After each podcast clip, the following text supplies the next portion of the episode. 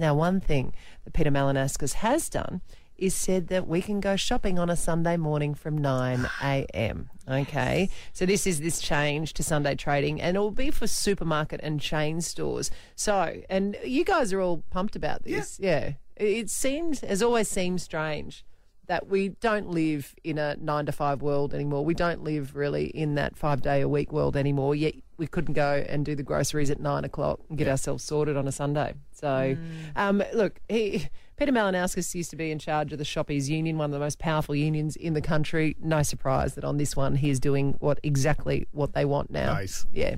So it's um, pretty cool. Um, eh, look, again, there'll be back and forth. He's saying that they'll be shutting the shops again on public holidays. You know how the the former government was opening them, so that will change for us as well. The Ali Clarke Breakfast Show on Mix 102.3.